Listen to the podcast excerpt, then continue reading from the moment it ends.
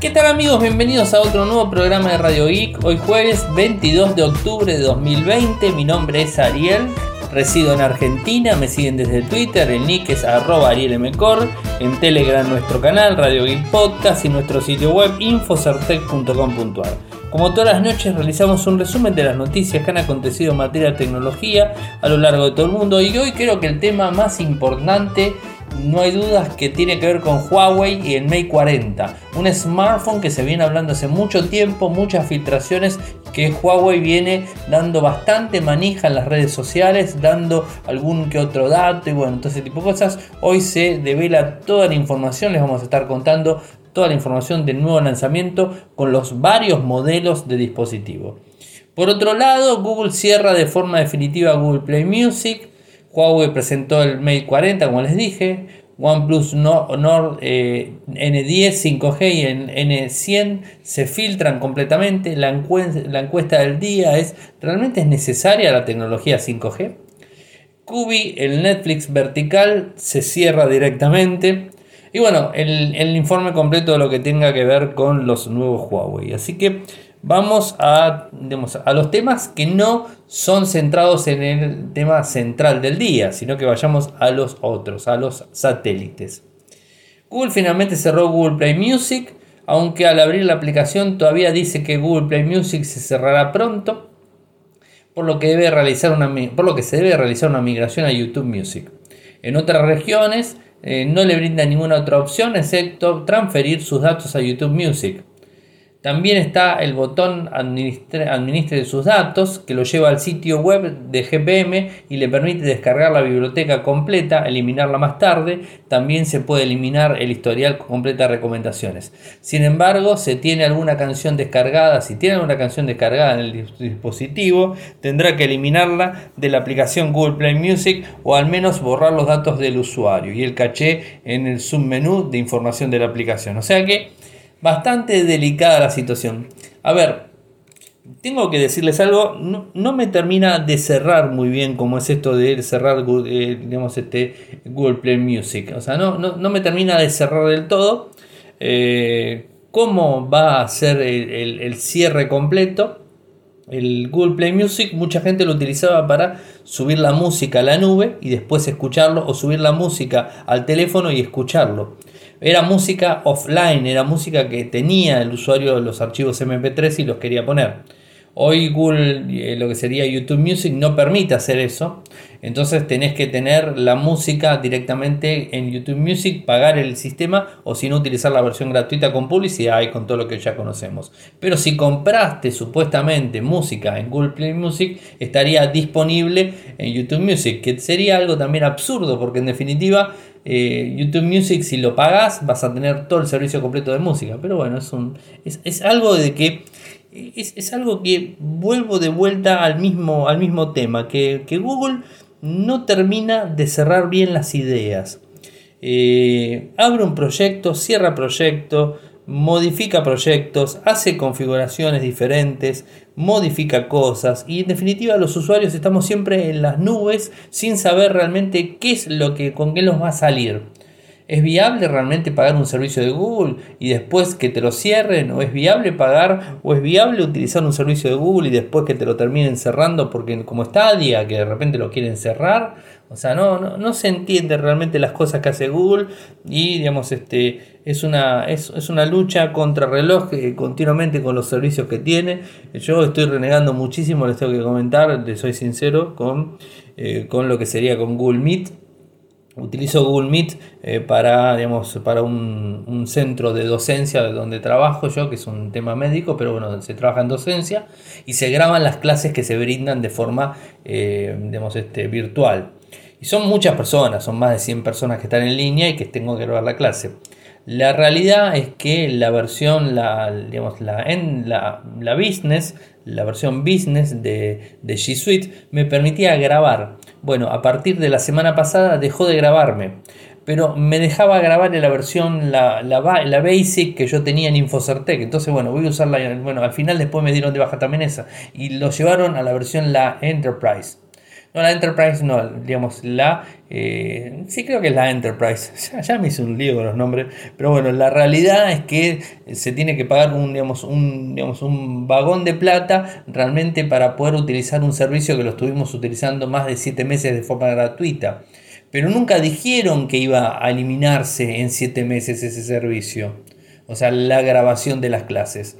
Y ahora de repente nos encontramos que las, las, las bajan las clases y está el dilema. Si pagamos una cuenta con G Suite o con el Workspace que se llama ahora, eh, con la versión, la business, que tiene la posibilidad de grabar, o pagamos una cuenta de Zoom directamente, una pro de Zoom y hacemos todas las cosas con Zoom y que Zoom está directamente dedicada.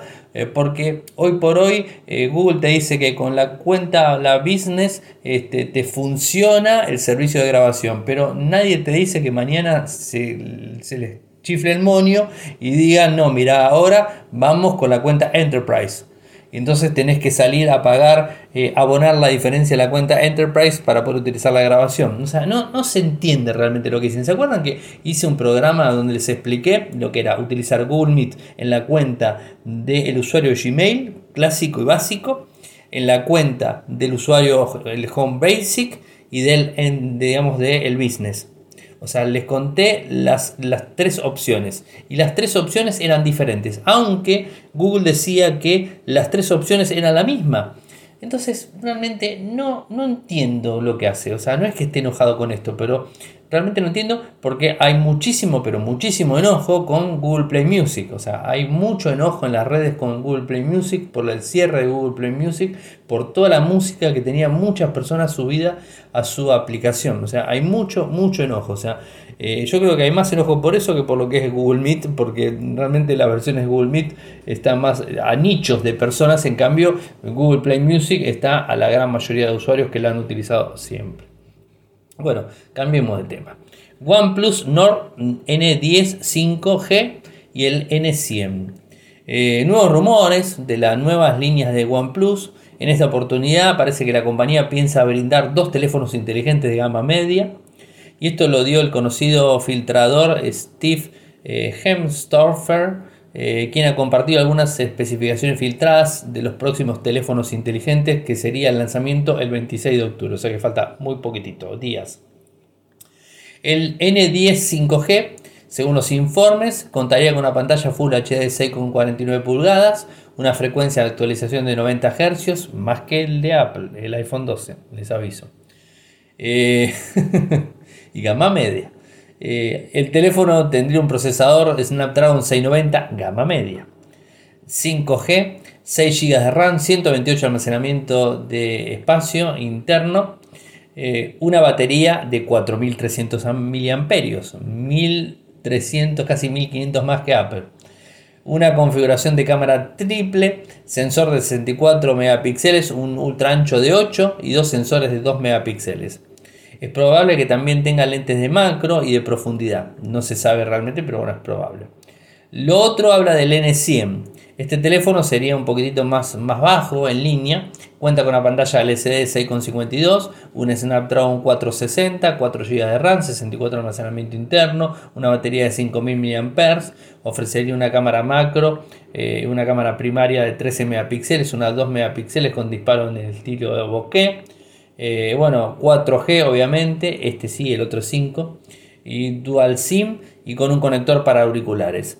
No, no, tenemos los valores de los dispositivos, pero tenemos que pensar que están alrededor de los 400 dólares. Pero digamos, es un número que estoy tirando al azar. La encuesta del día. Eh, hoy estuve hablando, estuve hablando con mi amigo Volcan ahí por, por, este, por, por Telegram y justamente me compartía algunos datos de la red 5G de, digamos, de su proveedor.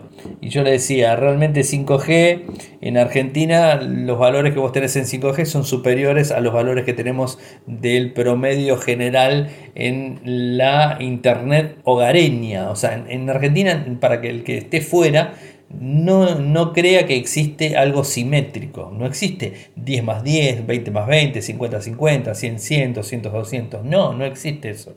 Existe 100, 10, 50, 5, 30, 3, 15, 1 y medio, Se, entiende, ¿no? 505, 50. Eh, es así. Realmente es lo que tenemos en el país, no es simétrico. Y eh, un promedio normal, o sea, armando un promedio de internet hogareño, tendríamos que estar hablando entre los 10 o 15 megas de bajada y de subida 2 megas, una cosa así. Eso sería el promedio. Entonces, justamente con eso era que me mostraba los valores que él tenía en 5G y realmente era eh, exorbitante en relación a la diferencia que tenemos nosotros, ¿no?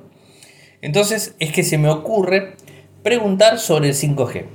¿Y qué es lo que pregunto sobre el 5G? Es lógico que hay que tener un par de, digamos, de puntos en la cabeza. Primer punto es si tenemos 5G, o sea, si vamos a pensar en si es mejor 5G o no 5G, eh, digamos, pensemos en lo óptimo, pensemos en que tenemos la posibilidad de tener 5G, no importa en qué país del mundo estés, pero hay que pensar que tenés la posibilidad de tener 5G o tenés la posibilidad de tener un 5G bueno y un 4G bueno.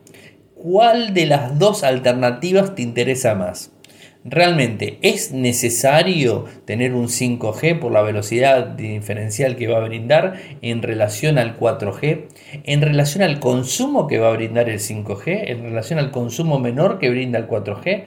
¿En relación a la variedad de precios que tenés que comprar en un teléfono 5G que es mucho más caro que el de 4G? O por lo menos en el principio de las ventas de los dispositivos a nivel mundial. O sea, ahí apuntaba, ¿no? Entonces, este, la encuesta del día viene, digamos, ¿ustedes creen que realmente es necesario contar con tecnología 5G en un smartphone, partiendo del punto de vista que haya servicios 5G? Entonces ponen, el 70.8% dice es necesario. El 12,5% dice no es necesario. El 16,7% dice con el 4G estamos bien.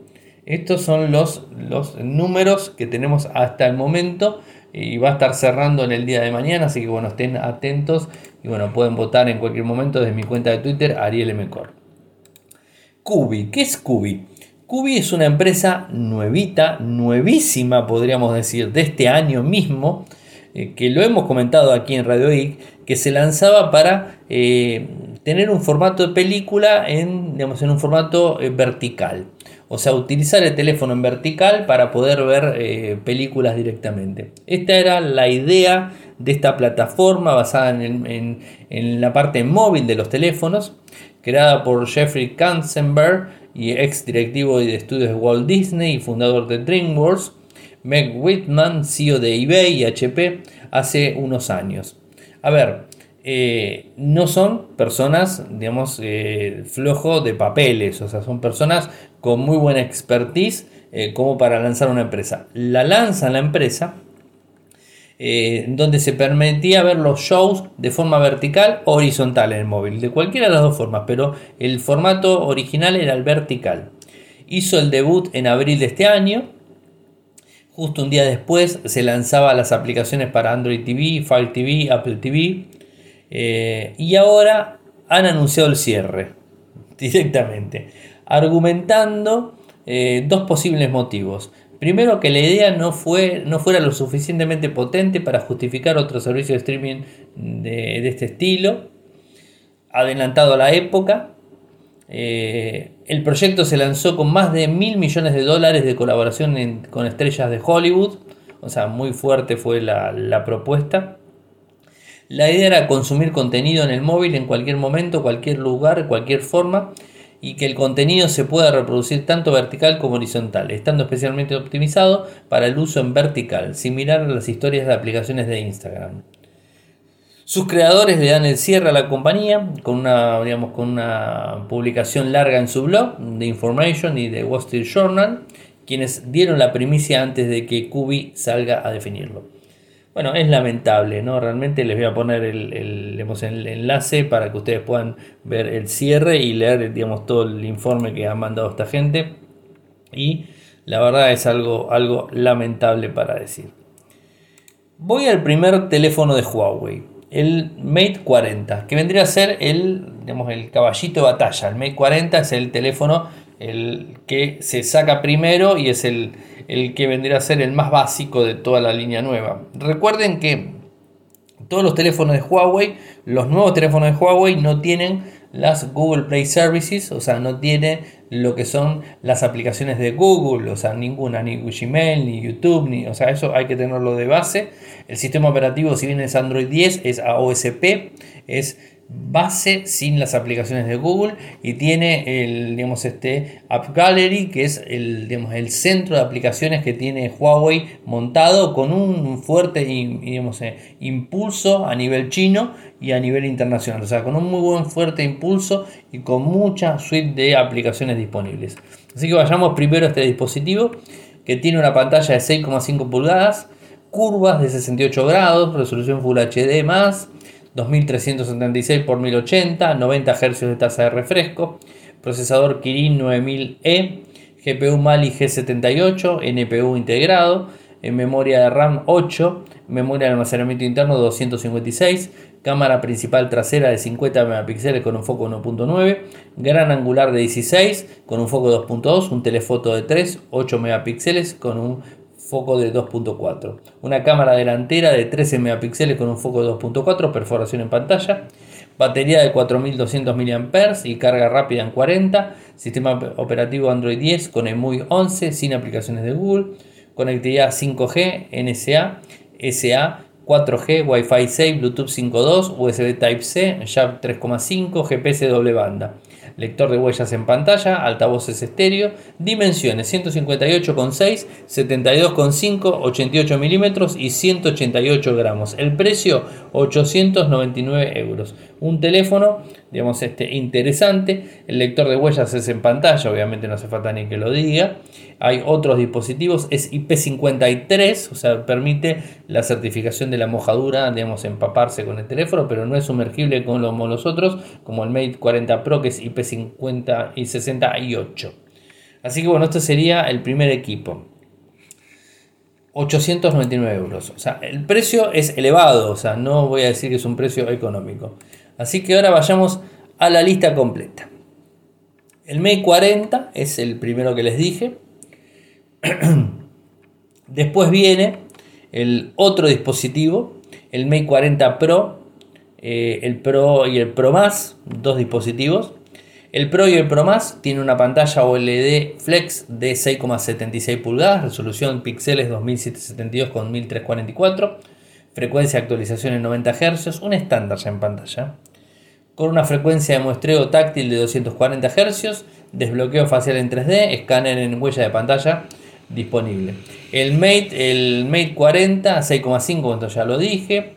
Eh, Richard Yucio de Huawei dijo que la compañía decidió optar por una frecuencia de actualización de 90 Hz, ya que ofrece el mejor compromiso para mantener una alta durabilidad en la batería. Eh, el Mate 40 y el Mate 40 Pro vienen en Mystic Silver, Black, White, Vegan Later, Yellow, Green, Mystic Silver, eh, bueno, son algunas de las, opciones. Eh, además, los teléfonos bueno, cuentan con el microprocesador Kirin 9000, como les dije, 9000E, tecnología SOC 5G en 5 nanómetros. Es un 52% más rápido que el Snapdragon 865 Plus, según lo que dicen. Y la CPU es un 25% más rápido. Eh, la GPU, digo. Huawei dice que se puede esperar una velocidad del Kirin de 9000 que caiga un 2,5% en 36 meses, o sea que no va a tener, y 3,3 GHz de velocidad, o sea, una potente. El Mate 40 Pro tiene una batería de 4400 mAh, eh, el Mate 40 una de 4200, el Mate 40 Pro más tiene una, tiene una carga rápida de 66 vatios y una carga inalámbrica de 50. O sea, bastante potente, obviamente. Eh, no hablan de revelado en temperatura, de levantar temperatura, ese tipo de cosas. En cuanto a las cámaras, el Mate 40, bueno, ya les dije todas las, las características. El Mate 40 Pro Eh, va un poco más arriba, tiene una cámara disparador primario de 50 megapíxeles con una apertura focal de 1.9, una ultra ancho de 20, con apertura de 2.4, un disparador periscopio de 10x con apertura de eh, focal, focal de 2.4, un telefoto de 3x con apertura focal de 2.4 y por último un sensor de tiempo de vuelo, o sea, también disponible. El zoom óptico ofrece un zoom digital de 100x con un híbrido de 20. Huawei dice que los sensores de imágenes son los más grandes que se encuentran en cualquier otro teléfono inteligente. La serie de teléfonos Mate 40 pueden capturar una cantidad ilimitada de 240 frames en cámara lenta, tanto en la cámara frontal como en la cámara trasera. la serie de teléfonos inteligentes también viene con una captura de disparo súper estable que ayudará a, tomar fotos en movimiento, videos en movimientos y ofrece el modo Bootie, no sé si lo pronuncié bien, Bootie, que tiene Nokia, que permite al usuario grabar video con la cámara frontal y con la cámara principal, o sea, con la, con la cámara trasera y con la cámara delantera al mismo tiempo y que esa grabación se solape y se ponga en un mismo plano al mismo tiempo, así que bueno, eso lo tiene disponible. El EMUI 11 viene, presenta en modo dinámico, always on displays, bueno, un montón de opciones relacionadas a lo que tiene que ver con el EMUI, eh, su, sistema.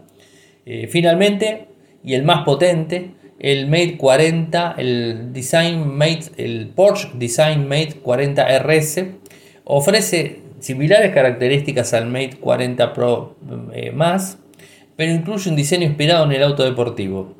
Ah, o no hay mucha gran diferencia, sino el precio lo que más, lo que más difiere. Eh, no sabemos a dónde va a llegar. Los valores los tenemos en euros. El Mate 40, 899 tal cual les dije.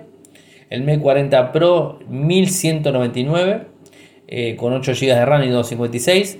El Mate 40 Pro más eh, con bueno, 1399 con 12 GB de RAM y 256 de almacenamiento.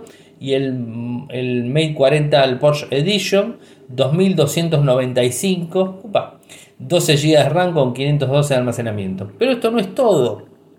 No solamente presentó esto, sino que también presentó eh, relojes, presentó también auriculares. Los FreeBuds Studio con cancelación de ruido de hasta 40 decibelios, eh, con un brazo ultra delgado de 7 milímetros, vienen Gold y Black. Los auriculares cuentan con una opción de conexión dual, permiten que los usuarios puedan conectarse a dos dispositivos a la vez con 24 horas de duración de batería. Los FreeBuds Studio de Huawei cuestan 299 euros. También la segunda generación de ropa inteligente llamada Airwear 2 con doble, a ver, son lentes, o sea, son lentes con auricular, eh, con doble toque para reproducir música, intercambiar canciones, funciones de emparejamiento fáciles 5 eh, horas de reproducción de música. Las, este, los anteojos cuestan 299 dólares. Eh, y por último, también presentó el Huawei Sound, un altavoz inteligente con graves profundos de 55 Hz, sonido envolvente a 360, un woofer de 4 pulgadas, protección con sobrecalentamiento, también tiene un escenario de sonido más envolvente y funciona con Huawei Share lo que permite a los usuarios tocar sus, eh, sus teléfonos contra el altavoz para reproducir la música directamente. Y este parlantito cuesta 199 euros. A ver, les hice un recuento de todo lo que presentó hoy Huawei en su gran evento en China. Lindos productos. Lástima realmente que no venga con las, este, las aplicaciones de Google, eso es lo más este, lo más penoso, pero bueno, no es, no es tema de Huawei, sino es un tema directamente del gobierno norteamericano, como ya todos sabemos, que los tiene bloqueados directo. Así que bueno, eso es por ese lado. Pero bueno, ha sido esto todo, todo lo que tengo, todo lo que tenía para contarles para por el día de hoy. Eh, saben que si quieren apoyarme lo hacen desde Patreon en www.patreon.com radioic eh, en un dólar en adelante. Si quieren seguirme lo hacen desde Twitter, el nick es arroba arielmcor, en Telegram nuestro canal Radio y Podcast, nuestro sitio web infocertec.com.ar. Muchas gracias por escucharme. Buen fin de semana para todos y será hasta el lunes. Chau chau. Toyoko ofrece cursos de programación y servicios de desarrollo de software a medida. Para más información ingresar a toyoko.io. podés editar tu libro digital en Infocertec. Encontrá más información enviando un correo electrónico a info.infocertec.com.ar. Para auspiciar en Radio Geek Podcast, pueden enviar un correo electrónico a la cuenta info.infocertec.com.ar.